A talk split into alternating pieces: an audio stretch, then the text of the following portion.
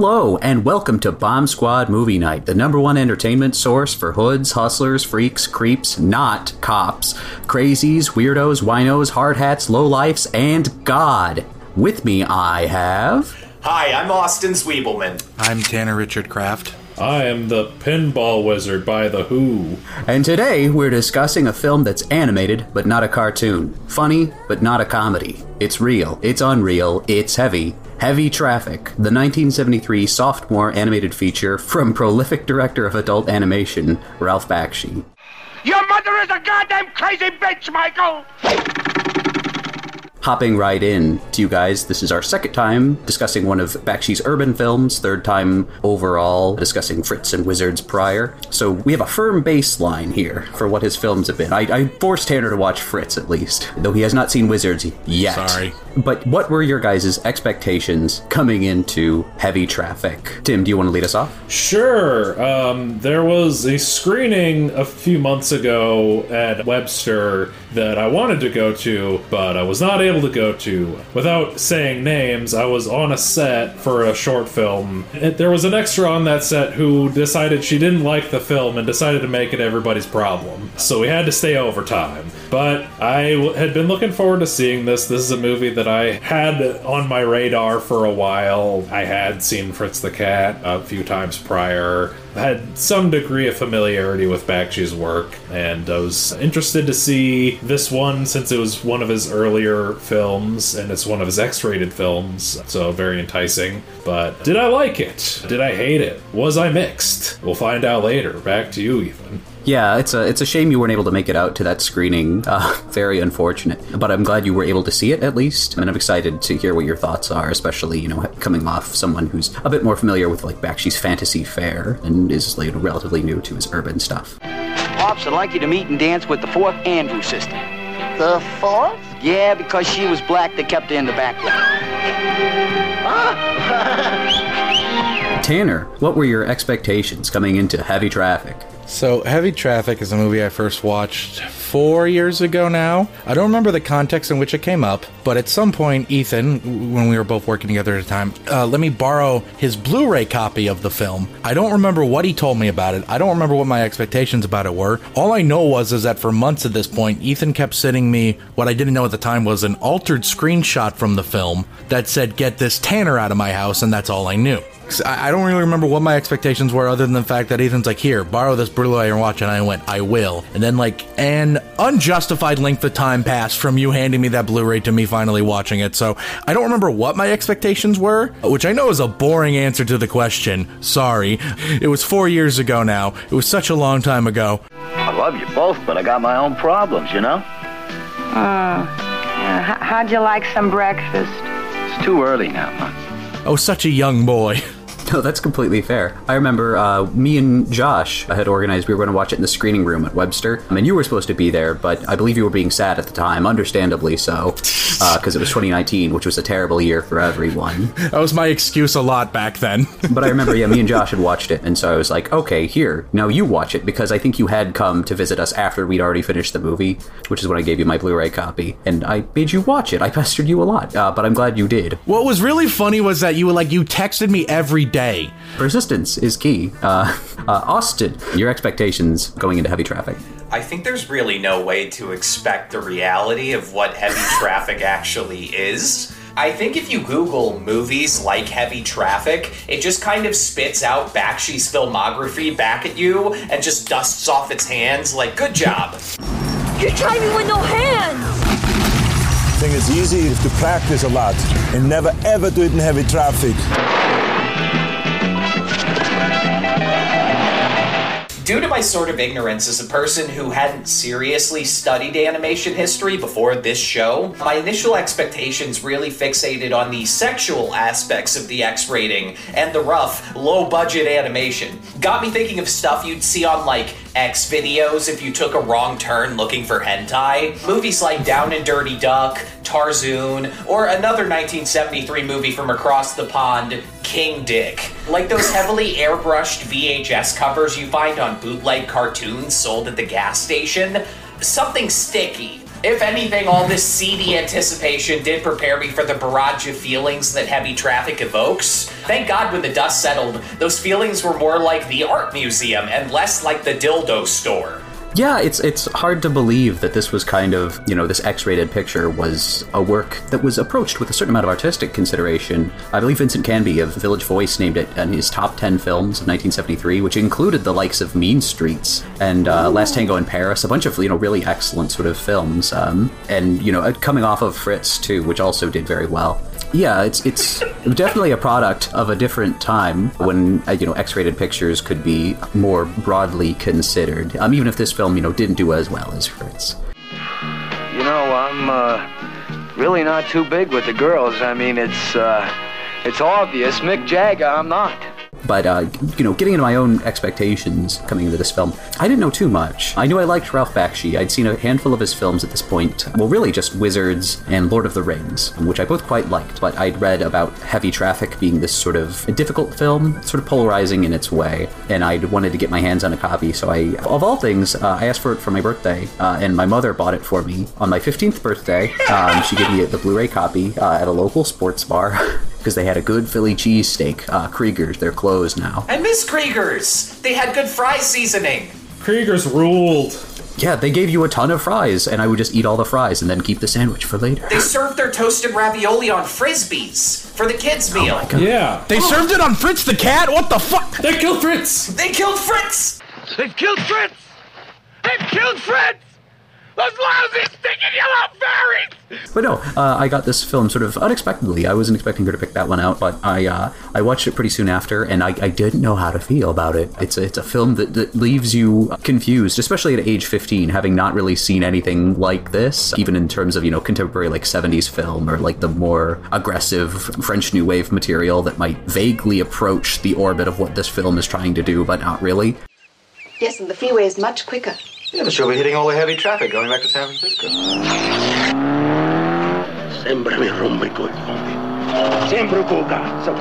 But I've revisited quite a few times since, and my feelings have definitely evolved as my uh, understanding of Bakshi's larger body of work and animation history and just film history in general have developed. It's, at the very least, a remarkable film. Whether those remarks are good or bad is something that we're going to get into in this next question, which is uh, what are our overall thoughts on heavy traffic? We're mixing up the order this time. I like to be dangerous. Tanner, what are your overall thoughts on heavy traffic? All right, here we go. This has been something I've been wanting. I, I've been thinking a lot. I've seen this movie twice. The first time was when Ethan let me borrow his Blu-ray copy, and the second time was at the Webster Film Series in April. And I've been dwelling on this a lot, and I think I've reached conclusion, which uh, is that when it comes to Ralph Bakshi, at least with Granted, I've only seen the two movies and they're both more of the urban movies. When it comes to him, I don't think I actually like his writing all that much. Another million years passed and everything was the garbage. The only thing that didn't change was the guys were still horny as hell. They just hump anything in sight. Even though there is clearly a coherent narrative going on, it still somehow feels like a loose collection of scenes only tangentially related, which is weird because they're heavily related. They flow into one and the other, and yet something about my brain makes it not like click in my head in a weird way that I'm not quite sure how to explain. It's less a story being told and more of a collection of scenes being presented to me. It is gritty, it is real, but they just don't connect very well. Clearly, there's a lot of good going on here. I do find parts of this movie funny. We'll get into the visuals with the next question, but I do find it incredibly visually appealing. I think the voice acting across the board is really stellar, so I don't know what it is exactly that makes it so these movies not connect with me. I don't think it's the content. I've seen other shit that's really weird that I have gotten wouldn't say enjoy, but I've gotten something out of. Like I've seen Salò. I get something out of Salò. I just think I never fully find a way to connect to these characters. Uh, Carol, I do like her as a character. I wish the movie was more about her. Because Michael, the main character, I don't know. I just don't fully feel things there. I mean, do I look like a virgin to you? There is a lot to like about this, and I wouldn't say it's bad. I think it's a problem with me. For some reason, Bakshi's urban writing doesn't connect with me. Yeah, I can I can definitely see that. The films are very sort of their production is messy in a lot of ways. Bakshi sort of shifted into this very sort of poetic mode of structuring his films, and I feel like they work at their best when you view them more as anthologies of poetry rather than as like a, if you view a traditional film as like a novel, then this is like poetry with a loose narrative sort of through line or like a thematic core. I think uh, Heavy Traffic is probably the, the best at balancing those aspects. Like like Fritz is very heavily segmented with its episodes, I would say, um, to its detriment. Um, and Coonskin is sort of the vignettes are the star of the show. The, the main plot is kind of not as great, but Heavy Traffic I think most tightly balances that. But even then, it's it's not something that will necessarily work for everyone if you can't find a character or narrative beat that you really glom onto. So I definitely get it. But yeah, no. Um, Austin, your overall thoughts on Heavy Traffic? Man, uh, the difference between watching this film at home in 2023 and watching it projected live at a rich kid art college was so tremendously different. Seeing this at the Webster Film Series made me suddenly very conscious of how much prior knowledge and perspective you need to watch this in the modern day and not potentially mistake it for something very insensitive. It's like how if you know how difficult it is to physically make analog special effects without a computer, suddenly the old King Kong movie isn't lame and shitty anymore. With heavy traffic, understanding its like release and proximity to the abolition of the Hays Code, the limited range of subjects that had been tackled in feature animations up to 1973, and a general idea about how fucking chaotic New York used to be. Suddenly you realize Ralph Bakshi was indeed cooking with gas. You guys, have you ever thought that maybe the traffic's heavy? On this recent rewatch, I made a couple discoveries that sort of elevated the experience. First off, I took the time to read the first half of Unfiltered, the complete Ralph Bakshi by Jon M. Gibson and Chris McDonnell. And in the pages of the book, they spill the beans on a couple of events from Ralph Bakshi's life that are referenced here in this film. First off, there's this picture on page 16 of Ralph playing with his friends, Alan and Dennis, on some rooftop. It's very reminiscent of those Italian youths who beat the shit out of each other in this film. When I was a kid growing up in Italy, Last one there's a penis pump. That's no Wait fair. up, You're wait no up, holy cow, I'm totally going so fast. Oh, fuck! On pages 24 and 28, there's this story about a time Ralph was at his friend's house, and this cop who had just recently murdered his wife jumped off a building, hitting the clothesline on the way down. It's fascinating if that was the inspiration for the unfortunate redhead who gets stuck up there in heavy traffic, because that visual gag is wild enough without adding a suicidal policeman into the mix. But hey, that's Brooklyn for you. My last observation I'll discuss here is that I noticed after Michael's imaginary self is murdered in haunting fashion and the film cuts back to real Michael at the pinball machine, it wasn't because his ball drained through the bottom like you'd expect. He got a tilt. You see, in pinball, most halfway decent people are worried about the ball falling through the hole between the flippers. But if you're too rough with the machine and shaking it like some kind of fucking jerk, all the electronics freeze up, including the flippers, and you get a tilt. Just gotta stand there and watch the ball drain at that point. Nothing you can do to stop it. It's not that he wasn't skilled, it's not that his flipper work wasn't good, it's the fact that he shook the whole machine too hard. Uh, depending on how much Bakshi actually thought through that pinball metaphor, this could be of great significance. It'll be very interesting to see how he copes with the heavy traffic. What you say? Oh, that you only meant well. Anyway, it's always a pleasure to shoot the shit about this film. Between the surreal turns it takes and its rampant use of symbolism, it always feels like there's something new to dig into. Bakshi's best film by a landslide, in my opinion. Those reviewers in 1973 were dead on the money. If modern day observers want to be serious about studying cinema, uh, hopefully they can do the work to snowball enough prior knowledge together to actually engage with this without being reductive or cagey. But this was never really for everybody in the first place. It's a little too heavy for that. I, I think you have some wonderful points, um, particularly vis-a-vis like the pinball metaphors are weirdly on point throughout the film, and I feel like that that framing device is is truly excellent. It's what gets this film like makes a lot of its harsher edges kind of smooth out, at least in my opinion, just viewing it through that lens. And, and the tilt at the end in particular is a really good point. One I I not myself even considered honestly the fact that he's he's playing too rough with the machine, and that's what finally makes him lose. I like that a lot. But also, yeah, I think that uh, it's a film that's going to be hard for modern audiences to go back to, but it is kind of one of those things where you want a Leonard Maltin explaining the historical context in the front of it, like you get with the Looney Tunes or Whoopi Goldberg telling you why Tom and Jerry is good and cool, but a little problematic.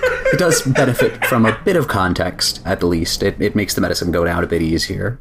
Hey, I'm Whoopi Goldberg, and welcome to the Heavy Traffic Spotlight Collection. Now, the Heavy Traffic is included in this collection, and the outrageous brand of humor shown here comes to us from a time when racial and ethnic differences were caricatured in the name of entertainment. I've been a fan of Heavy Traffic as a little kid because it's Animated, but it's not a cartoon. But uh, Tim, your overall thoughts on Heavy Traffic? So I'm coming fresh off of my first viewing of this movie. Watched it right before the recording, and I gotta be honest, not quite sure how to feel about it. I'm, I'm somewhere between Tanner and Austin on this. I think I'm a little warmer on it than Tanner, but I don't think I like it as much as the other Bakshi movies that I've seen. I think this one is a little more chaotic in the way it's showing all of these vignettes than at least the ones that I've seen. And I think I respect it more as a piece of art than necessarily enjoy it as a narrative. Hello? My friend hit some heavy traffic on the way home. There is a two-car accident on Maple and Green, and it won't be cleared until 10:45. I think the end is where it started to sort of click for me as a narrative, and uh, the pinball metaphor that Austin just uh, alluded to that is blowing my mind now. So I may have to give this another watch. I may have to re-examine it, but yeah, still trying to piece together how much I like it as an overall piece. No, no, I think that's completely fair. It sounds like honestly you're kind of in a similar place to where I was when I first saw this movie. Um, you know, it's a film which I, I think very much benefits from repeat viewings in general, but it's it's a lot to take in all at once. Um, yeah. Is that crazy Jew kid up there again? That's word one.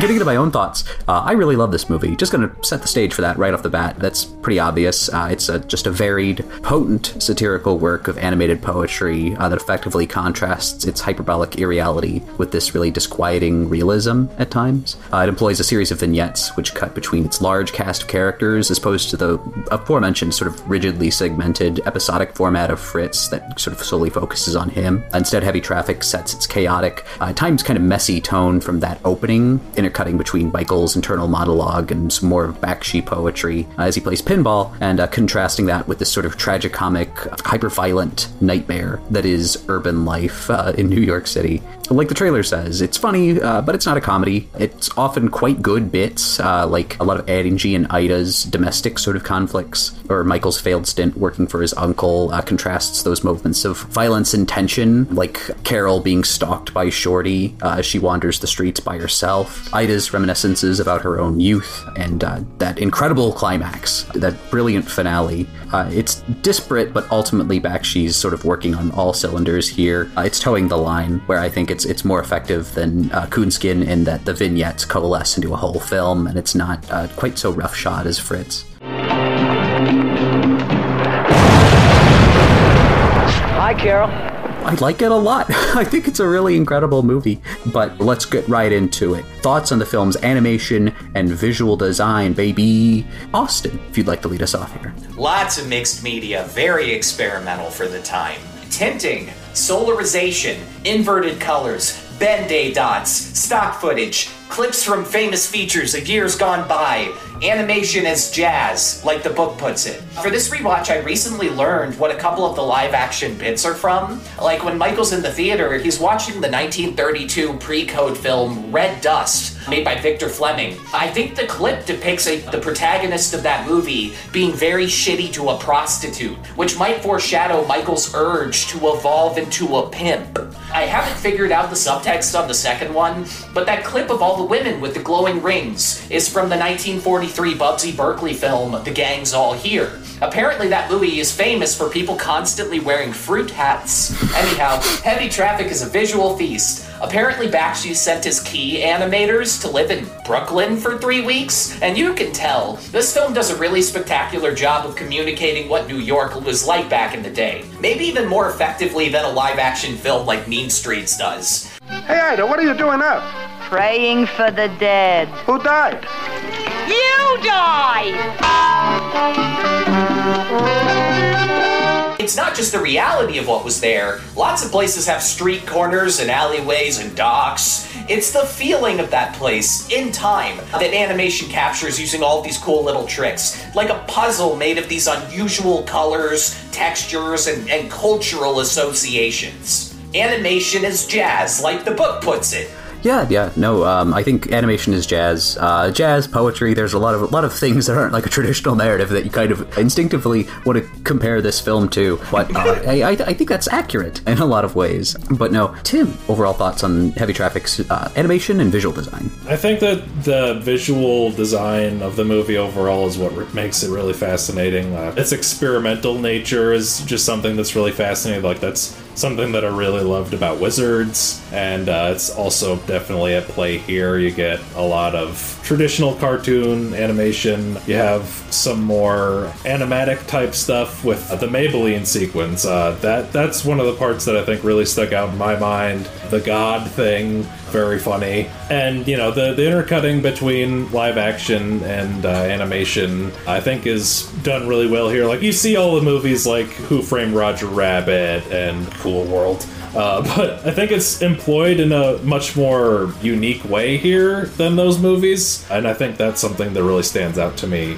Uh, both of those sequences, the Maybelline sequence and the the Mother Pile God sort of story, the Maybelline sequence being storyboarded by Bob Dranko and animated by Mark Kausler, and the Mother Pile story being illustrated by Bob Taylor, uh, crediting appropriately, are both wonderful, really distinct, sort of uh, funky animatic things. Uh, they kind of call to mind like the history sequence at the opening of Wizards. I also really enjoyed how sort of psychedelic it got at the end when he gets his brains blown out. Let me take you down, cause I'm going to. That's something that really stuck out to me visually. It's such a wonderful ending sequence. Holy shit, it's so good. But yeah, no, those uh, interstitial sort of sequences where we get a real peek into Michael's mind, and it's real Depravoid kind of crude Yeah. takes on underground comics too, which I, I just love how hyperbolic. Like they're they're easily the most like explicit in terms of you know violence and sex, probably throughout the vast majority of the film, if not the entirety of it. Hey, this is the voice of God, Warren. What's up? I'll come right to the point, Warren. You gotta let me screw one. Hey, God, how was she? Not bad. And they're they're wonderful little diversions. Moving along, Tanner, thoughts on the film's animation visual design? So, everything I said about the writing, uh, if you take whatever the opposite values of those were and apply it to how I feel about the animation, that would be accurate. For as much as I do not connect with Bakshi's writing, i- him and his team's animation style, I heavily connect with. I want to read my note here word for word. This movie is awfully purdy. Hi, Snowflake. Who's your friend? Oh, Bongo? I met him earlier, sweetie. Ain't he cute? Oh, you savage, Bongo. You really are. And I stand by that. It is a very nice movie to look at. The specific thing I like with Bakshi's movies is just how the characters move. There's something like almost hypnotic. They feel real lively. Another thing I really like about Bakshi's, uh, and and this movie's animation in general, are the backgrounds. I just really like the backgrounds in all of them, even when they're simpler, even when they're more complex. I, I just really like the backgrounds, and every now and again, the, the backgrounds and the great character animation comes together, and it develops a really cool image. Oddly enough, I think one of the like more interesting scenes to look at is the one where get this Tanner out of my house comes from. There's like 72 different things going on. It's chaotic, it's a lot, and I love it. I mean, I don't love it. There's a lot of fucked up shit going on. But looking at it, that's great. Like the looking. A lot of looking. So yeah, as much as I don't dig his writing style, his movie's animation style really connects with me. And Heavy Traffic, between the two I've seen, I think Heavy Traffic is by far the better animated between this and uh, Fritz the Cat. Yeah, yeah. The, the fact that they weren't moving from uh, New York to California mid production definitely helps uh, in terms of like the consistency of things. Like it's still obvious that pencil tests are minimal um, and there's no like correction of the drawings. You you can pretty immediately tell like certain artists are drawing a certain sequence with how loose the characters are and how off model they are in one sequence versus the other. Everyone has a very distinct way of drawing these characters, especially since they're a bit higher detail than they are in Fritz. It leaves a bit more room for that interpretation to sort of happen. I want you to see me handle these goddamn strikers. We don't need no comics and Jews here, so let's go, huh? What do you say, man? Fuck you! Try me. And speaking of the backgrounds, kind of going into my own thoughts, the whole film is a wonderful collage uh, that really builds on lessons from Fritz and uses a lot more mixed media kind of approaches. Uh, Johnny Vita and Ira Turek do return uh, to do backgrounds uh, with those wonderful sort of wash watercolor paintings with uh, Rapidograph pen illustrations, but you also have a bunch of photographs that were uh, shot in focus and then pulled out of focus in post production, then blown up to be used as backgrounds, giving them this real kind of hazy, gauzy quality, um, like being shot in soft focus. That I like a lot in general. I, I, think it's generally quite effective, even if I love those uh, Johnny Vita and Ira Turek backgrounds so much. They're so good the use of like rotograph stuff to integrate live action footage with animation. The fact that one of the, the things that they do to save money in this film is they don't paint shadows uh, kind of puts it at odds with Cool World to a much lesser extent, but like Who Framed Roger Rabbit, where that was intensely a point of focus, was making sure that the shadows matched correctly. But it, it works towards a more uncanny sort of quality. It's not meant to be convincing uh, in that same way. Mm-hmm. Uh, it's sort of meant to call attention to itself. I love the sort of commenting on a way they interact, uh, but also just a fun little quirk of audio. I love the way that the guy singing Maybelline in the Maybelline sequence uh, before it cuts to like the animatic stuff does not remember the lyrics to it. So a lot of it's just him kind of noodling and, and missing notes. And it's very real and raw, and I love that. Can't run away from my super 8 uh, oh, 95. The design work, again, it's a lot more realistic. Uh, there's less hatching than in Fritz for like shading that sort of thing. It's not trying to ape that aesthetic quite so much, but I think it makes up for it and a lot of subtle details. I like a lot of designs. Angie's design, uh, for as awful of a character as a person that he is, I've always really liked his design a lot. Uh, he's very fun to draw. I can I can attest to that. Uh, and just as a sidebar, I, I, won't name names just in case they, they don't want to be called out, but I have somebody who's seen this film and they commented that they think Carol and Michael are both very attractive. Now listen here, boy. As long as Carol got this here good thing and this hand left, she don't need anything else unless she wants it. Which I can see. I can. Uh, that's fine. I, I don't, do not disagree. You can name my name, Ethan. It's okay. Spice. Uh, yeah, a lot of a lot of funky funky stuff here. Again, just like integration of live action footage, the like inverted colors, the, the weird like again the aforementioned bit with Michael's uncle, where the women are shot in slow motion with the, the colors inverted using the negative. Oh, it's it's so weird and disquieting, but kind of wonderful. And then hearing hearing Ralph Bakshi's voice as he talks about bras in the background and the opening of that sequence is wonderful too. Uh, the the other sort of bit that didn't get mentioned in Tim's segment is uh, that sequence of the sort of dramatizing Angie and Ida's fighting, sort of done as homage to Otto Messmer, who's an artist on a lot of classic Felix the Cat cartoons, basically the guy who codified that sort of personality animation. That sequence was designed and animated by Mark Kausler, who also animated the Maybelline sequence and is wonderful in a weird way, just sort of really emphasizing sexual violence uh, in a very exaggerated, sort of funky way that represents Michael's sort of repression. Angie and Ida's fights are super energetic. Uh, I love the way they're drawn here. Another cut of animation that really jumps to mind is uh, Angie trying to light his yes! cigarette after he fails to break the strike and is told that the Don does not like certain people moving his olive oil. That sequence, as it slowly burns out, is super good, but we've got to get to the uh, absolute best bit of this film, which is the finale, the animation at the end, uh, Michael's assassination by Shorty, as animated by John Sparey, as we watch the bullet enter his head in slow motion, a pinball from the front, bullet from the side, the look of shock on Michael's face, the way his eyes glaze as it blows through his skull, the background contorting as it just twists around, going technicolor. The caving of Michael's skull is probably one of the most effective pieces. Like, it, it's so weird to see something like that so realistically rendered. Then Carol letting out a cry as she turns into a crow, doing this wonderful like loop in Z space, moving in perspective before flying off screen. Leading to that close up of Michael's eyes as we see his, them just completely glazed over, already dead, before zooming into his skull as it cuts to that demented sequence of loose, very cartoony animation by Bob Taylor, the percussion building, uh, Carol's cry sort of repeating, growing louder in the mix, uh, before hard cutting to tilt. So good. Absolutely one of the most effective sequences, like in film history for me, let alone animation history. Just a magical sequence, uh, and I love it to bits. It elevates the whole film. But the rest of it is also great. That's the long and short of it. We'll leave the finale for this segment with the finale of the movie and go for a quick ad break. Catch you after. Anime is Japanese animation. For those of you who haven't seen Japanese animation before, you're in for a real treat. We're back with more ads. First of all, MoviePalette.com. Perfect place to get a high quality canvas print featuring the primary colors of each scene from your favorite movie. And if your favorite movie isn't already listed, you can pay just a bit extra for a custom print. You can also give us a bit of money uh, and make up for the extra cost by using the code SQUAD15 at checkout for a 15% discount that earns us a bit of affiliate change. Um, and since the Angie Corleones of the world rule Hollywood, uh, we'd like to stand in solidarity with the folks who deliver the Don's olive oil. Read, write your favorite movies and television series. So be sure to check the descriptions for links to support great races for the strikers, like the Entertainment Community Fund, the Snack List, and Groceries for Writers. Uh, all those folks who are fighting the good fight, we greatly appreciate. Back to general discussion. Let's get right into it, boys. Uh, the big question on everyone's minds what are your favorite bits? Unironically, I think my favorite segment of the movie is the live action sequence at the end. I think that's when the movie really grabs me narratively.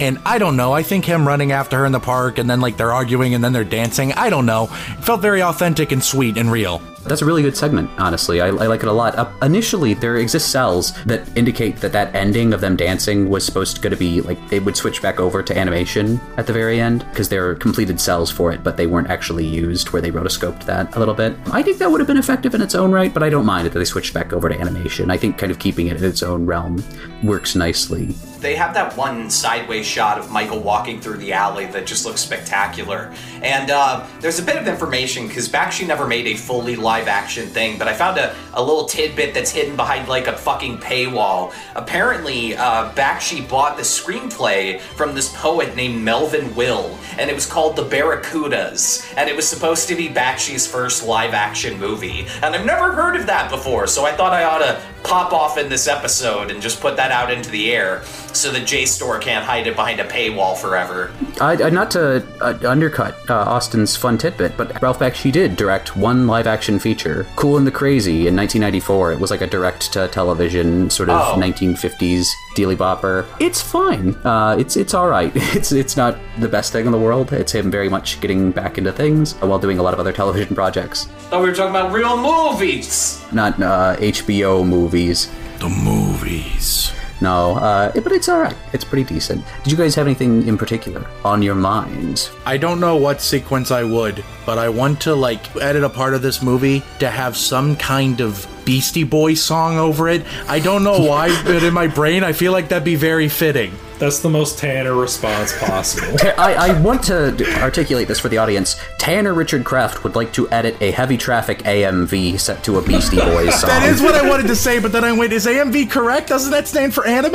Animated music oh, okay. video. I want to make a heavy traffic AMV set to No Sleep Till Brooklyn specifically. Oh, here we go. Can we use apart from the Godfather sequence? I think the best part of this movie is fucking Angie's drunken, you know, fucking hallucination of the Godfather. I think him getting Hmm. shot a dozen times to a part of a Beastie Boys song would be a great way to punctuate a certain beat. We're gonna have that video come out on this channel like the Wednesday after this episode. Kick it. Kick it! Bullet goes through his skull.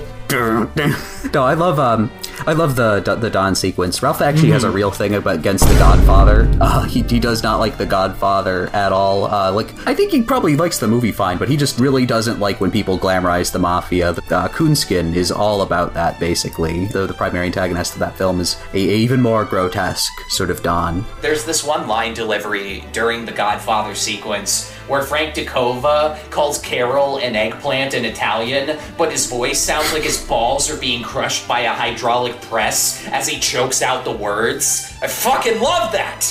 Also, uh, this film has a top shelf, startling image.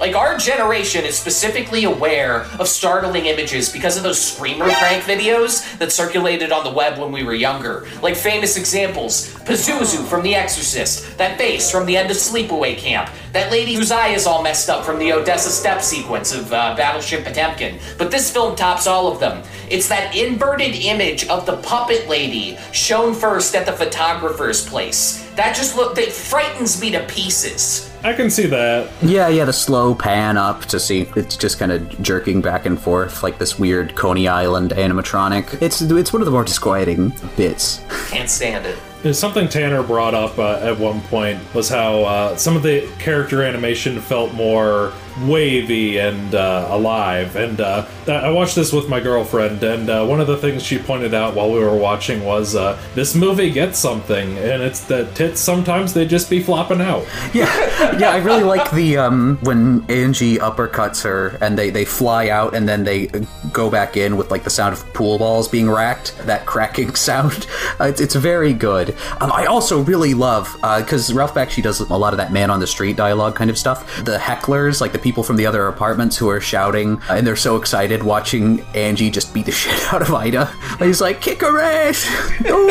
and uh, the uh, Star of David on uh, Ida's hatchet is deeply funny to me. My parents watch a lot of old television lately, and it was it's striking uh, how much their dynamic is like just elevated Edith and Archie Bunker from All in the Family, like the, with the voices and even the builds. Uh, What do you give a shit for? He's my goddamn son. He's your goddamn That's son. right, but who wants him now after what you did to him? It's fresh perk, though. Hey, it's fresh paint, but it tastes like this. I heard you, but it's fresh perk. I accept that It's fresh paint. Angie's very much doing an Archie Bunker kind of voice, and I don't know why. I was very much taken aback by uh, that revelation uh, because All in the Family premiered in 1971. There's Ralph Bakshi was watching it. Ralph Bakshi was incorporating his influences into his work, like all artists do. You mentioned how there were some scenes where there were different animators in charge. During the scene where Carol meets up with, like, I think the four other prostitutes, Yeah. she looks like a completely different character. It was really, like, really stark. I, I feel like that the sequence you're talking about might have been Bob Taylor, uh, just because it kind of resembles that like nightmare sequence with the loose animation and the way he dr- draws like thick kind of sausage fingers. But yeah, yeah, Carol is probably at her most uh, different looking there uh, when she's interacting with the other girls. Uh, the uh, one of the guys who, who first gets stopped by the prostitutes too, the guy with the glasses and the hat, you can tell who that is. It's Ralph Bakshi because if anybody kind of sounds like they have a little bit of a lisp and they uh, they talk with a bit of a high pitched voice, then it's usually Ralph Bakshi. And I, and I love his little vocal cameos. He also plays a guy who's being tortured in the post-apocalyptic sequence. Uh, he says, "Oh God, it hurts." Um, Wasn't he also the guy they kill, Michael and Carol, when they when they beat Yes. a man to death? Yeah, it sounded like him. Much to think about. this this movie in general is a lot of Ralph being very self-effacing, but that but that guy kind of kind of sort of looks like Ralph too. What the hell's going on here? Been fussing around with your clothes for eight minutes. Shit, man, I ain't got all night. Well, no, I just came down from Baltimore. I mean, I just came to see the city. Well, you just come right along here and tell me what's your specialty. I got a wife and ten kids. Man was crucified, but still did not tell. Oh, it hurts. Oh, we didn't we didn't mention it, but holy shit, I do kind of love the shot where uh, Carol is hooking up with that guy, and it's just them in Nighthawks. Ooh. That's that's such a good bit. But no, um, I think I think at this point we're gonna call it time. Any final thoughts, Tanner? Would you like to start us off? Bakshi uh, is clearly an important man when it comes to the history of animation, at least specifically American animation. I think the visual style of his movies have a lot of flair, but at least of the two I've seen, the writing leaves a bit to be desired. That's not to say this is a bad movie. I still think it's worth watching, and I recommend that you, yes, you, watch it. Yes, uh, I think it, it warrants at least one viewing. If, if you're completely turned off by it, eh, I understand. Like, I would completely respect that. I think just going in with a little bit of context helps it go down easier, but if you go in with that and just find it repulsive, that's fair. It's a very intentionally abrasive sort of film. Watch Cool World instead. Watch Cool World. There's Uh, no good yeah. reason to watch Cool World. what if I'm a big Brad Pitt fan? Brad Pitt is terrible in that movie, so it is very funny. It has a really good soundtrack too. If you're if you're like a big like '90s industrial and club head, uh, if you like Moby, you'll love the Cool World soundtrack.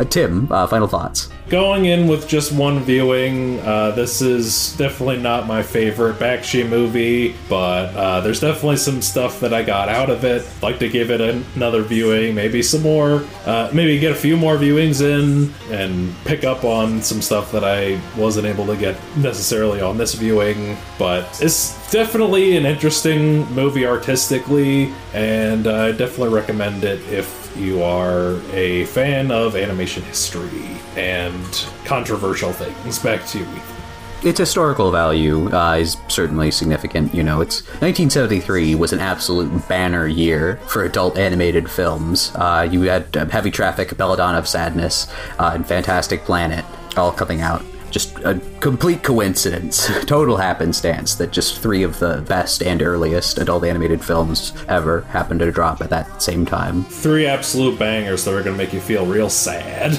Yeah, they're they're gonna make you feel rough in some some capacity. Fantastic Planet's all right, but uh, the whole film is so unnerving. But Austin, final thoughts. Uh, to echo a lot of what Tanner and Tim had said, it was the first of its kind. It's rough around the edges, but Heavy Traffic was a revolutionary moment in the history of American animation, and we should all be sort of grateful to Bakshi for starting this little fire in the long, cold shadow of Walt Disney. Absolutely, yeah. I, I think that transitions directly into my own final thoughts. Is Heavy Traffic is work that, that is hard, abrasive. Uh, it, it fits neatly into, in my opinion, the the canon of New Hollywood in a lot of ways. The the harsher canon, admittedly, but that canon nonetheless. You know, I, I think it's it's sort of essential viewing along with the likes of uh, Mean Streets and and sort of the stuff that uh, or Dog Day Afternoon. Maybe the stuff that doesn't immediately jump to mind when you think of you know 70s classic filmmaking like Easy Rider or The Godfather. Uh, but it's it's that layer down that really helps you appreciate a lot of that material, in my opinion. It's really incredible film with uh, an absolutely just remarkably good, fantastic, perfect finale that has a lot of good stuff. It can be genuinely funny, especially if you revisit it after you've sort of acclimated to the content with a capital C. But uh, I highly recommend at least one viewing, uh, maybe with a good reading of Unfiltered first, or at least the first few chapters. Uh, at the very least, go to the early life section of Ralph Bakshi's Wikipedia page first. I, I, think it's a really compelling work on both a socio-political level and aesthetic level uh, that makes it absolutely worth looking into. But what do I know? I still jerk off. but you know who else still jerks off? Holy shit! The person listening slash watching to this episode of Bomb Squad Movie Night. Uh, while you're here, be sure to give us a like, subscribe if you really enjoyed this wonderful discussion, click the bell to get them their notifications, uh, and leave a comment. Uh, we'd love to hear your thoughts. Did you enjoy this film? Do you think that it's got some good ideas, bad ideas? Do you still jerk off? We want to know this information. It's pertinent. If you're listening on Spotify video, we hope you enjoyed this uh, uncensored version of the show. It's probably uncensored on YouTube if it's going to follow the same track as Fritz the Cat, because this movie's a lot. it's a lot. And be sure to rate us five stars. Uh, give us a thumbs up on your podcatcher of choice uh, if you're using one of the audio formats. And of course, as always, please check out our Patreon. Uh, we like money. Uh, we need it to live. We, we can't be like Ralph Bakshi and make uh, feature films on less than a million dollar budget. But uh, with that, I will leave it to Tanner to promote next week's episode. That's right, ladies and gentlemen. Tune in next week. We've already did the Heimer part of it, and next week we're doing the Barba part of it. That's right. Bomb Squad's going to become a Barbie girl and a Barbie world when we cover Greta Gerwig's newest film, Barbie, next week. Make sure you tune in. It's going to be a lot of fun. See you then. Take care and enjoy your sentimental journey. Farewell, Pencil Dick. Gonna get to work on that uh, Beastie Boys AMV. I died the day I married a guy. I just slid my ticket across the table and I said, Sorry, guys, I gotta see about a girl.